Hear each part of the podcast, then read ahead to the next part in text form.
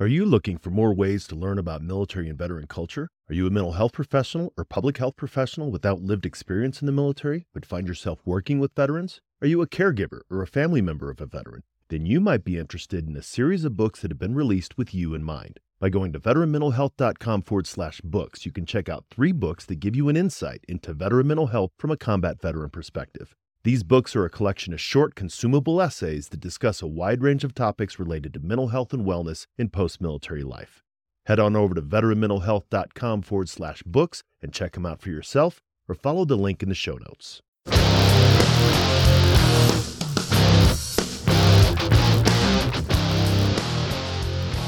Welcome to Change Your POV podcast. You're listening to Headspace and Timing, a show dedicated to breaking down the stereotypes of veteran mental health. I'm your host, Duane France. Let's get ready to make sure that your headspace and timing set correctly.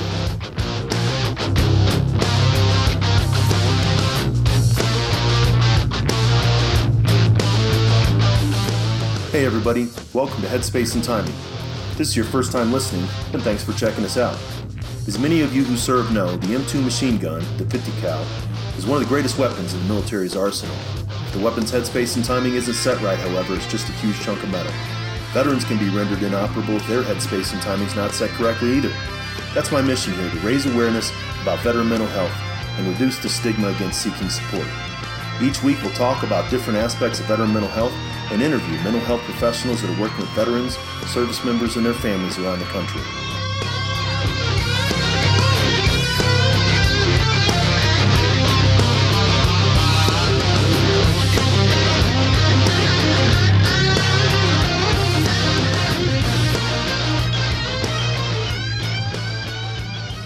So, uh, hey, folks, this is Duane. Thank you for uh, joining us again on the Headspace and Timing podcast.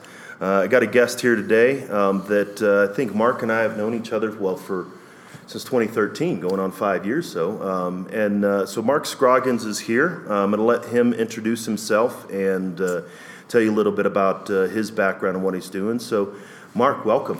Oh, thank you. Yeah. Uh, my name is Mark Scroggins, and I joined the military back in 1979, and I retired in 2000.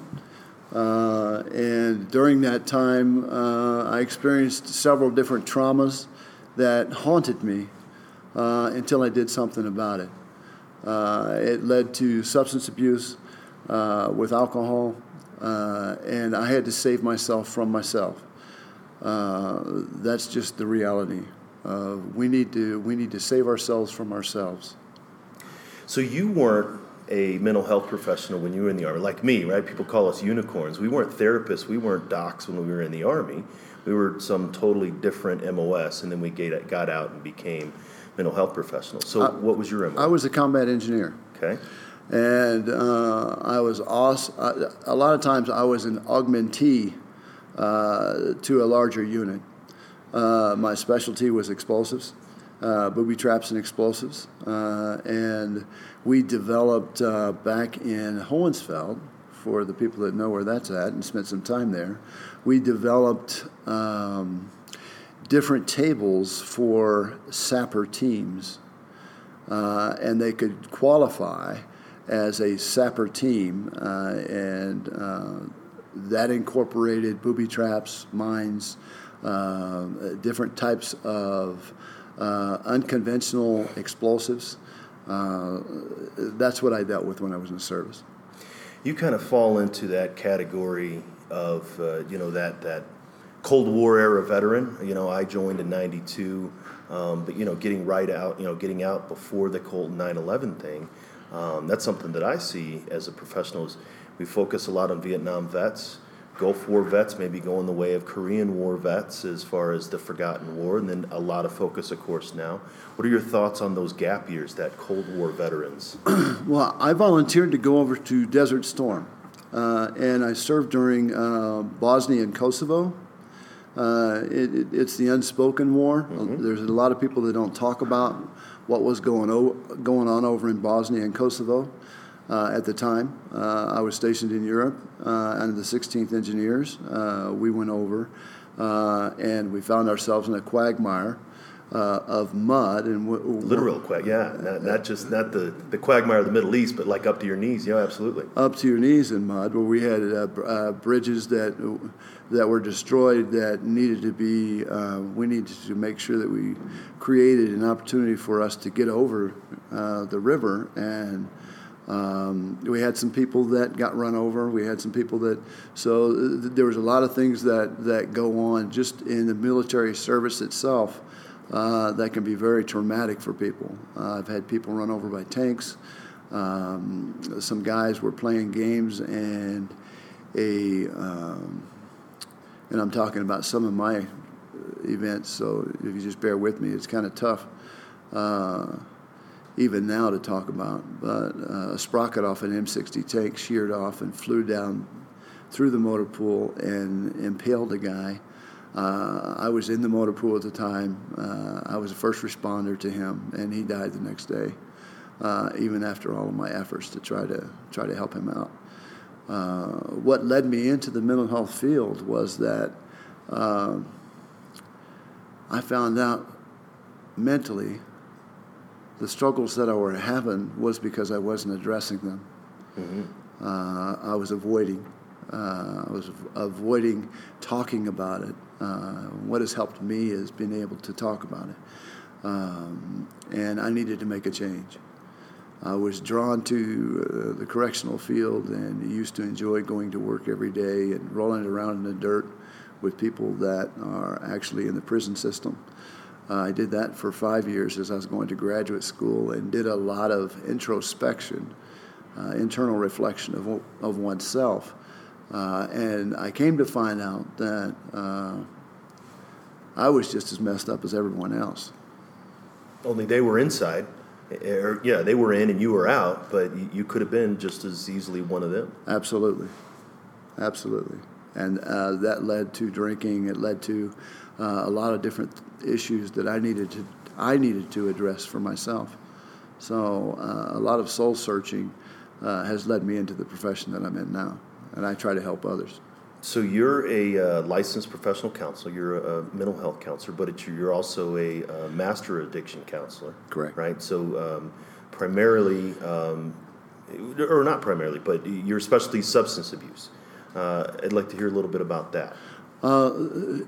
Substance abuse for me, uh, as I look back on my life, uh, I've been clean and sober for 17 years, uh, but I've been down in the pits of the holes that we create ourselves through our substance use. Uh, and I was able to, um, someone threw me a rope, and I made the decision to climb the rope, to climb back out of that hole, because I realized uh, at some point where it was affecting my family, it was affecting my relationship, my marriage, uh, and I needed to do something about it. Uh, so I had to take charge of me and make those changes. It's interesting. Somebody threw you a rope, but now you're the other guy on the other end of the rope. You know, uh, throwing back down. But also for you, it was you have to want it. You have to want to grab the rope and climb out. You know, we see a lot of veterans that you know the rope's dangling there and, and they don't grab it. Uh, that's part of the uh, avoidance, and I've I've worked uh, in the Veterans Trauma Court for um, going on eight years now, uh, meeting with individuals and uh, just continually extending that rope to them, uh, and they may not want to grab it initially, but when they see and I can be as genuine as I can be with sharing and disclosing some of my story with them, they, they soon realized that I was in that hole. Mm-hmm. And I know what's in that hole. I can, I can describe it. I can define it. You know all the corners, right? You know, right, and, right. and what's in the corners. So uh, that helps allow uh, them to open up, uh, and and there's an automatic connection because I'm a veteran also. You know, brothers and sisters in arms. You know, so that helps also. Right. Now, um, and, and, we talked a little bit before uh, this, but PTSD and TBI, those are the huge one. Everybody says PTSD and TBI, and we focus on it. But uh, for veterans out there, even for other professionals, um, what about substance abuse separate from PTSD and TBI as its own separate challenge? Uh, do you need to be traumatized to, to be you know, gripped by substance abuse. And then we can talk about substance abuse. It's what it's not just alcohol. I mean, like, what is the the, the wide range of what veterans are experiencing? Uh, veterans are experiencing. Uh, there's an opioid epidemic that uh, most professionals are aware of, uh, and it, it, leads to abuse uh, and addiction over time. Uh, that has been my experience, and it's an escape from their own reality.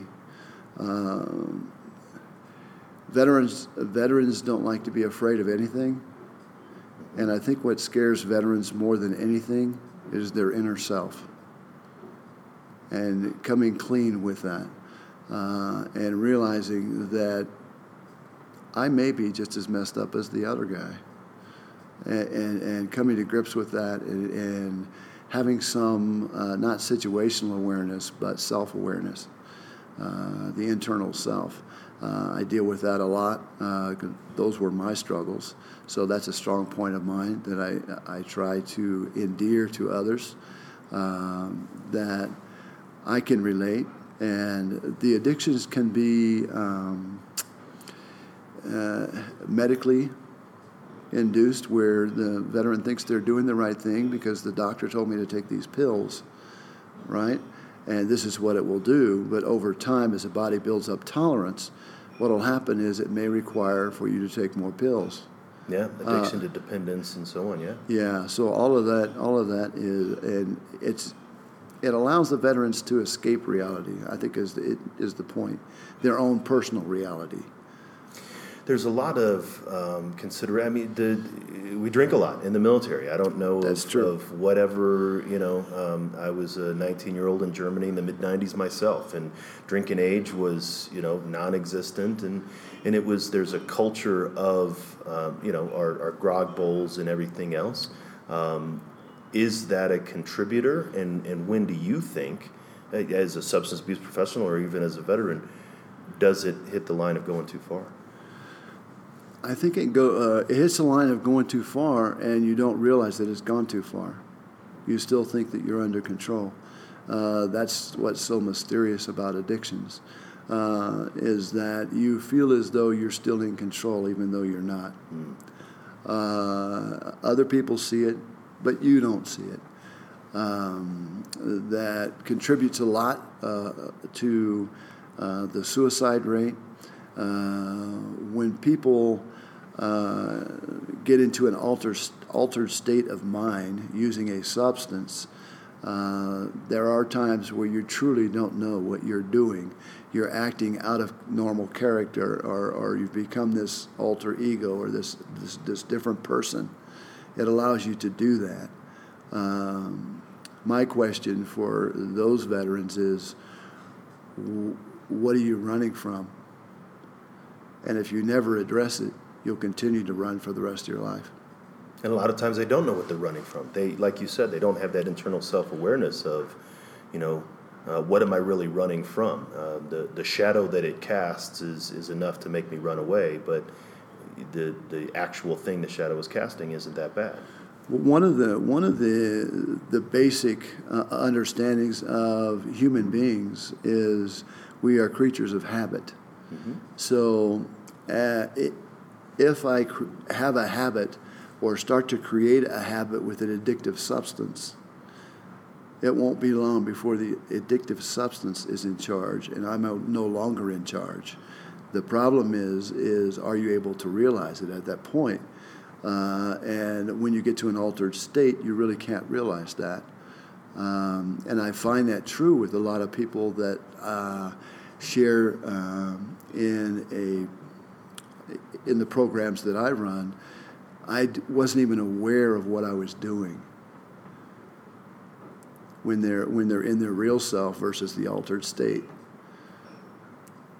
You know, I think the military they give us the the ability to stretch to our strength and capacity. Basic training, you don't think you can get through it, um, but it puts you to the point is you know your capacity for enduring this uh, is a lot greater than what you might think, and and the military does a great job. But there becomes a point where we become we, we think we have more capacity for enduring stuff than we actually do right we go out Correct. the other side right Correct. and, and so yeah. we think okay it's it's it's three drinks or, or halfway down the bottle um, I'm in control one step beyond. Um, I, am not aware of my own boundaries or capacity. Basically, I, I see that with with um, especially like you said in myself and stuff like that. You know, going beyond the pain and hurting. But even with mental health, is they think they have the capacity to endure things and they really don't.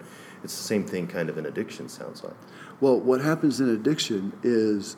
Um, what usually puts the brakes on for people that are in addiction is incarceration. They will go and go and go until uh, they do something in the altered state that is illegal. And for a lot of veterans uh, who aren't willing to see that in themselves and seek help, uh, th- that allows a gateway for us to um, sort of get those people in and mentor those people and try to work with them uh, to have that level of insight. Uh, it's real important uh, initially to uh, allow them to understand their own personal insight, to get them to look inside of themselves. And a lot of times, like you said, that comes from an external place. Right. Um, somebody tells you you need to go get help if it's not, you know, our, our wife or our husband or, or, whatever else saying, hey, do something, or um, uh, I'm going to leave you, or, you know, look, you really need to get mom, dad, brother. It might be the cop or it might be the judge finally saying that, but it's a external. In, what I hear you saying, it's something external that brings the veteran to its own awareness. How can we shift that? It's very difficult to shift because we're creatures of habit. Yeah it falls back to the creature creatures of habit. Um, if I can do something to avoid pain, I'm going to do that. Instead of going through, I try to go around. The problem is there is no around in addiction. You have to work through it. So that's and, and that's interesting. Addiction is any other obstacle, um, but uh, you, you think you're negotiating an obstacle, you're going around the pit instead of through the pit or whatever. But like you said, with addiction, there is no way, no other way to conquer the obstacle than to meet it head on. Correct. Uh, and uh, I've been clean and sober for 17 years, and I'm still afraid of alcohol today healthy fear. I mean, and, and it's the it's that healthy respect of you know the dad. Just like in, in, you as a combat engineer, you probably feared the the explosives because you knew exactly the danger of what it was, and it leads to a healthy respect. But uh, the the alternative thought is I have to look at myself as less than. Veterans have trouble doing that. Yes. They have trouble uh, uh, with the introspection and look at the, looking at themselves as making a mistake as a human being because of this expertism that has been ingrained in us. You know, um, uh, it needs to be six inches, not six in a six inches in a sixteenth. Right. Right. I mean, it needs to be exactly. Oh, yeah, exactly. So, so this expertism and being on point and exactly where I need to be and doing the right thing. And uh, all of this is ingrained in us as veterans. And when something happens that goes against the grain, uh, at what point do I become willing to look at that if it's my internal self or avoid it by not uh, by going out and getting caught up in drinking and uh, all of these other things? So that it, I think that's a big deal because of the guilt and shame that we place upon ourselves for not being perfect. Right, and, and this is a, another big thing of uh, it, it, gets a lot more complicated again than just PTSD and just TBI, than just uh, tra- trauma that happens. Um, but uh, it's it's moving from one culture to the other. We're no longer veterans. We're no longer service members. You and I are no longer soldiers. We're no longer senior non-commissioned officers we are this weird thing that nobody knows what to do with called a veteran, right? We we don't fit in with the civilians, and we're no longer part of who we were, and so there's an identity shift. Well, uh, not only that, the identity shift, but the guilt and shame that we internalize right. inside of ourselves for not being on point. Mm-hmm. Yeah. Uh, or being at the top of my game, or being able to understand that thing that you call a veteran right? Uh, and our willingness to um, kind of get inside and clean up our own castle, right? Right. Most veterans are very good about sharing with other people how they can Oh, yeah. spruce No. up their castle. Absolutely, I hear you. Uh, and it, it, it, that's an easy out for veterans. Um, but cleaning up your own castle is something that's very, very difficult and probably the, the hardest thing that I have ever had to do. Uh, I was uh, drill sergeant of the year. I taught at the drill sergeant academy uh, for several years. I've taught all the leadership courses from ANOC to the first sergeant's course and different things. And uh, I was very driven when I was in the military. Uh, but it was all about serving my inner ego, which I didn't have as a child. I was a middle child. So as I worked back through my own issues, um, I have been able to identify those and address those. And that is what is enabling me to manage not only uh, staying clean and sober, but going to uh, CPT uh, programs. And I think the program is like 10 or 12 weeks, and I was in it for six months. You know, be- Yeah. Because I wasn't willing to let go of some of this stuff Right. that, uh, that was so close to me. Uh, and uh, the most important thing, uh, well, one of the most important things that I ever learned how to do was to cry like a man. That's interesting. learning how to allow yourself to have emotion. I think a lot of veterans have emotion, but it's like one of two, right? It's it's lust or anger or something. You know, he said veterans are familiar with emotion, um, but they think eh, the negative emotions, love and, and, and concern and things like that. It's mislabeled. Right. That's correct. Yeah. Yeah. So uh, learning, uh, and we as human beings, as we evolve, we learn these processes. Uh, and I spent 21 years in the military, so I learned a dysfunctional process. Which was which was functional while we were in. Right, It was absolutely. it was environmentally functional, but we Absolutely. couldn't transfer that to a different environment. So, uh, what? How old? Let's see. I was 44 years old before I allowed myself to cry. That's huge. That's huge. Yeah. Um, and uh, sticking to something that wasn't working for me, even though I was, I knew that it was in my best interest. What what I did was uh, I did some introspection, and I uh, that internal drive to succeed um, gave me purpose. Service uh, and veterans that have purpose are headed in the right direction when you were in the military, and you and I were in the military, uh, we had a mission, we had a task, we had we had purpose, right? Right. Uh, so as they transition, or as we transition out of the military, there's a lack of purpose. I found that I had misguided purpose when I first retired. Uh, when I was drinking, and, and I, I enjoyed going to work at the penitentiary, believe it or not. No, it, Uh, because it, it fulfilled a need, and you were still able to use that dysfunctional system to do kind of what you were doing before. I was a great fit. Yeah. I was either happy or very angry. Most of the time, very And happy being angry. happy Yeah. being angry, right? But, uh, but that was my system. Uh, that was a system that uh, that's how I was hardwired. I like to address it as being hardwired that way. Uh, I don't blame that on the military because it served me well while I was there. Absolutely.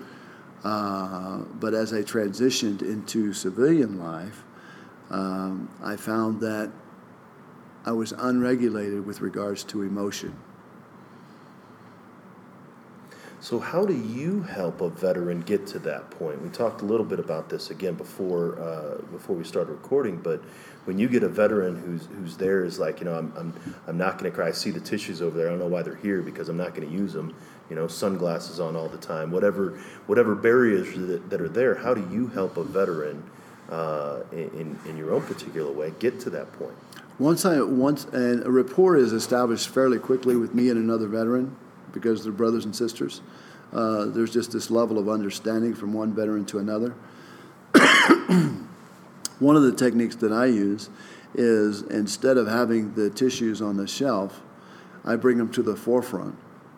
Well, after they sit down, I just go ahead and bring the tissues out and set them in front of them, and I let them know it's okay. Yeah. It's okay, and I share, a, uh, disclose a little bit about my story. The first time I was able to cry, I was 44 years old, and man, I had all of this stuff just wound. I was wound tight, real tight. Uh, and until I started letting go of some of that stuff, uh, I wouldn't be where I am today if I hadn't uh, sought treatment.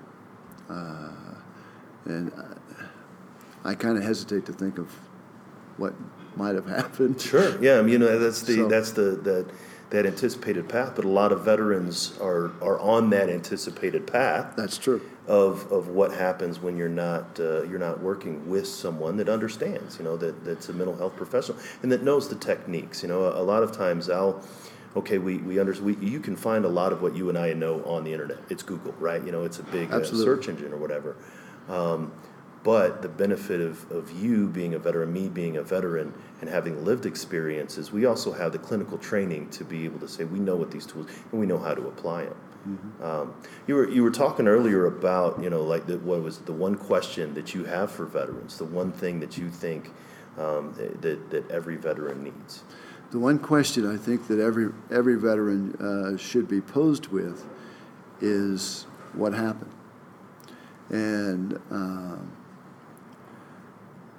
that opens the door for them to share their process, and it gives me a, a, a entry into their process.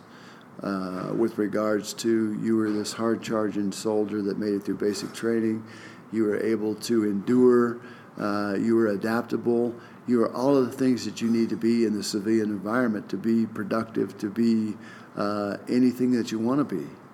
Uh, what happened? Yeah, what what went wrong? What what at what point did something kind of go off the rails? Uh, when you first when we first started talking about, it, I was thinking, yeah, that makes sense. What happened in Iraq? What happened in Afghanistan? What happened in Bosnia? Yeah, that's a piece of it, but that's not all of that question. What happened? Yeah, that happened, and then what happened? And and what's the story? Right. And uh, they will share with you, uh, they'll start opening up uh, after they know that you're listening their story. One is there's a trust issue, that, ha- that barrier that has to be broken down. Uh, two, uh, I think it's important that you're genuine with veterans because veterans can see through that, But yeah, I smell BS a mile away. right? Uh, because they've lived it. Right. right. Yeah, that's because that's where they, they But yeah, um, so uh, they're they're very in tune to what's happening in the session. So professionals need to be need to understand that they're meeting with someone that's really going to be looking for cues um, to enable them to trust them with their story. Now, do you think, and, and, and you had mentioned it a couple times, and I see it, you know, you walk into to my office and it looks like a retired first sergeant's office, you know, maps on the walls and stuff like that. And, you know, um, and, and a lot of that is, like you said, it's a shortcut to rapport. They don't know what's going to happen the first time they walk in that door. They come in, they're like, oh, okay, this guy might, you know, understand what's going on. Do you believe that a veteran can only see a mental health provider who's another veteran? No. What I believe is that uh, you need to share with the veteran that you can be sympathetic, not empathetic. Uh, if you're outside the brother or sisterhood, uh, if you're inside of it, you can you, you can empathize. If you've had similar situations uh, that you've endured, uh, so I think that's real important for that to be very clear. Uh, the first thought of the veteran is, uh, I share my story and you can't relate to it. Right, yeah. Uh, if you can show sympathy or demonstrate sympathy, that's going to help break down that barrier. I think that's real important. The difference between being able to empathize with someone having a similar situation and demonstrating sympathy uh, to the degree where you understand and want to hear the story. So that's on the provider side, the provider who may not be a veteran, but obviously they're working with veterans, they're concerned, they want to help. What about the veteran side? What about that idea of a veteran saying, well, all, I can only go see another 11 Bravo, or I can only go see another Marine for my therapist, you know, or whatever. What about that, that idea on the veteran side?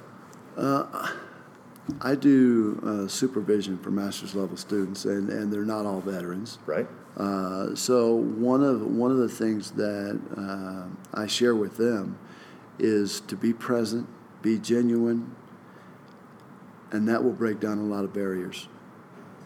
They came to see you for a reason. They want to be heard. They don't want to be talked down to or talked to.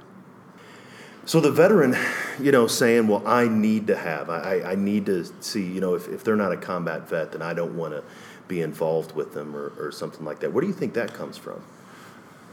Uh, I think the the trust issue. Uh, I got your back mentality. Yeah. Uh, and how much of this are you going to share with others? Uh, and the confidentiality that needs to be uh, clearly understood, uh, that you're going to guard that, uh, or the, the veteran needs to believe that. Uh, I think the reason why it took me so long to get through uh, my PTSD issues and process, and I had some skewed thoughts with reference to the person that I saw wasn't a veteran. Hmm. Uh, it was a doctor out of uh, Salt Lake City, Utah. And uh, she broke down those barriers just by being present. And we really didn't get into, into anything until after I had been seeing her for like a month or a month and a half. Yeah. So I really, uh, I was very hesitant to share my story. Uh, and the, the, different events that I experienced when I was in the service. Um, but then I became comfortable with her. Uh, I had some of those same same doubts, some of those same thoughts. Uh, there's no way that you can connect to this. You know, uh, I'll share a story and you won't believe it. Or yeah, you're gonna break down and cry. You know, and I, I'm not gonna, you know, right. whatever. You know, if this yeah. is this horrible for me, how you know I can imagine that a civilian's not going to be able to, and, and and those sound like barriers. Well, not only that, but I had an internal barrier in that uh, I felt initially, I was brought up in, in, I want to say, the older Army, uh, where uh, sharing something like that uh, constituted you as being a liability, not, yeah. a, not an asset. You, you don't want to be known as a sick call ranger or that guy that can't be counted on or something like that, sure. I don't want to be the therapist that has a, a hair trigger. Yeah. That people need to worry about uh, you know, losing his cool and start throwing chairs or whatever, you know, right. uh, having an episode. Uh, uh so uh, it was real important that, that I sought out that treatment. Uh, and my hope for all veterans is that they will look inside of themselves and go get the help that they know that they need and uh, what I share with most veterans uh, in some of my groups and in my in my individual sessions is uh, I initially want to know exactly what they're not willing to do. no, that's that's sort of in, putting the tissue right in front of them, right? You know, and that's a, let's let's find out what your worst fear is, and then it's a clear indicator absolutely what they need to be doing. Right. It's exactly what they don't want to do, the, the whole avoidance piece. Uh, and veterans have, uh, across the board, have a tendency to do that. Yeah, absolutely. So there are a few challenges that are more significant to the veteran community than the epidemic of veteran suicide. Uh, what are your thoughts on it, and what can we as mental health professionals do to impact it? Um, I've had several uh, individuals that were on the brink of suicide uh, that I've been able to talk to, and um, I use a strength-based approach with them. Uh, I try to help uh, let them see the strengths that they truly have, uh, and that, that they've that they've demonstrated in the past, and try to harness that from within them, and bring that out so that when they leave after the session, they feel empowered. Uh, I think that's real important. You know, uh, one of the uh, uh, biggest things uh, out of this, the 2014, or excuse me, the 2016 suicide study was that a large number of veteran suicides are older. They're, they're not the younger OIF, OEF veterans, but they're age 50 or older, 50 to 65. Um, that they're squarely in now, um, that Cold War veteran kind of band. Um, what do you think about that? My thoughts about that is is they've been they've become very good, almost experts at avoiding Yeah. what they really need to work on. Uh, when I meet with someone in that age group, uh, I'm very very careful to empower them with their strengths and identify those. And a lot of them have lost a sense of purpose.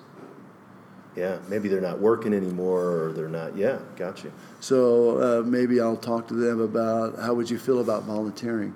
How would you feel about uh, different things that could bring out strengths that they have demonstrated in the past? So, as we're wrapping up here, are there any other questions that you could think? You got an audience of, of veterans and, and professionals. What what do you, what did I not ask that you would like to get out there? I think it's real important to understand that uh, veterans are human beings. I think it's real important to understand the dynamics of being a human being. A, lab, uh, a veteran is uh, like a fireman or like a policeman. It's just something that you've done. Yeah, Uh, but you're still human. We're all human. So we are connected at that point uh, with regards to human instincts, uh, how we develop habits. Habits can be broken uh, or changed. Uh, you just have to commit to the change process. Uh, and just kind of let them know that help's out there. They just have to come and seek it. Seeking help is not a sign of weakness, it's actually a sign of inner strength. yeah, that's a, a paradox. A lot of um, a lot of veterans aren't aware of is the fact that uh, by reaching out and saying, you know what, I've reached my limit, that actually shows that you're more resilient, not less resilient. Correct. Right. um, in, in buying into the label of veteran, you know, that's, uh, um, I, I've talked with many, um, the stereotypes that we have, we're either a victim, right, you know, a broken winged bird that, uh, you know, that someone needs to save, or, or a lot of the veterans you and I work with in the veteran court that, that we're, we're, um, we're, we're villains, right, we're, we're criminals in some sense, that comes out every time uh, something bad happens um, or that we're some kind of mythic hero, right? You know, striding across the land, saving people. When we're none of those, we're human. Right. We're human, and I like to view this as uh, life is full of moments. We have good moments, we have bad moments. Um, the people that I see primarily uh, in the Veterans Trauma Court, Excuse me for interrupting. Can, can I turn on some lights? You you can. We, we actually the, the lights just went out. We're actually recording a podcast here. We're, we're trying to. Okay. Yeah, I, the the lights went down, um, and uh, we're not sure why they went out, and we're just trying to soldier on without them. Okay. So, our lives as human beings are filled with moments, and we all have good moments and we have bad moments. Uh, the good moments are easy to deal with. It's the bad moments and what we do about those that clearly define us um, throughout our lifetime. I'm a firm believer in that. Uh, we all make mistakes. We're humans. It's by design, uh, in my opinion uh, that uh, no one is perfect. Uh, and if you are to calculate all the good moments versus the bad moments, the good moments will, uh, for most people, uh, will be many more good moments in your life than bad moments. They'll be more numerous, and they will carry more weight. Right? They'll Right. They'll, they'll have both breadth and depth. And they can give you strength. Absolutely. So if you had a veteran, right, you know, somebody walks up to us and, and sitting here saying, okay, why should I, why should I bother? Why should I go to a shrink? Why should I go see a therapist? I'm fine. There's nothing wrong with me. Um, although there, there maybe obviously is. What would you say to that veteran? I would share with them uh, initially that uh, I want to help you. Uh, and I try to measure uh, uh, four different categories. There, are you willing and able? Are you unwilling but able?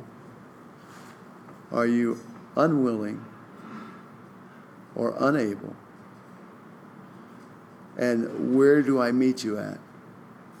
So uh, once I can assess where they're at uh, with regards to willingness and their ability, uh, their mental capability, uh, I try to arrive beside them, uh, kind of like penguins and how they take care of their young.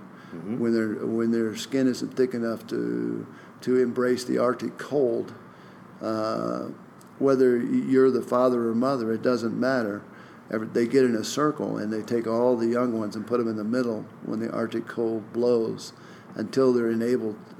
They enable them and uh, they grow up enough to take take their turn in the outer ring to protect the other youngs that are coming up. So that, that's kind of how I see it. And that's a support. And I think, and you, you alluded to it earlier, veterans want to help other veterans. Absolutely. We, need to make sure that we're stable so we don't get pulled back down into those pits um, and things like that. But uh, uh, and that's really interesting. I'm gonna I'm gonna capture those uh, those four categories, make sure that they're in the, the, the show notes. Um, how can people reach out to you, right? How can they reach out and contact you? Would you would you want that, or or what other kind of uh, uh things would you have um, for the listeners to be able to follow up with? Well, we have uh, for all veterans every Wednesday. We uh, over at the VA we have an open clinic where none of the therapists that work there have scheduled appointments, and that time is from 12:45 to 1500 on Wednesdays, so they can come in without an appointment and see someone and talk to someone. Um, if they want to reach me, uh, my number is 719 227 4076. Uh, and uh, just drop me a line if I don't get back with you right away. I screen all my calls. I still haven't gotten away from coming into work early. Uh, so I, I get there at dawn and uh, uh, I screen all my phone calls, and I'll, I'll be sure to get back with you. Now you had uh, you had shown me a link, and and uh, your son um, has a, a, project. What was it? The Horn of the Bulls, or what is it? Uh, it's called the it's called the Heart of the Bull. Right. Uh, and it it's a day in my life as a therapist. Uh, it was a, a, tribute to me for my son, who's now a film director, and things that he experienced around the house. My night terrors uh, different things that uh, he experienced in his own words. Um, he wrote, directed, and also did all the cinematography for this film. And it was uh, selected at the AMA Awards this year uh, as honorable mention. Uh, and uh, if anyone would like to see it, I think that you'd be able to relate to it. just being a, a soldier or veteran, um, several veterans have come back after they viewed it and made comments to me about how powerful it was for them uh, to know that they're not alone uh, with regards to having night terrors and things like that. That's great, and I'm going to make sure the link of that is in the show notes too, um, so that, uh, that we can get that out as wide as possible. Well, I appreciate you taking the time today, Mark, and uh, look forward to uh, obviously you and I continuing to work together, but hopefully this has been helpful. Absolutely. Thank you so much. Absolutely.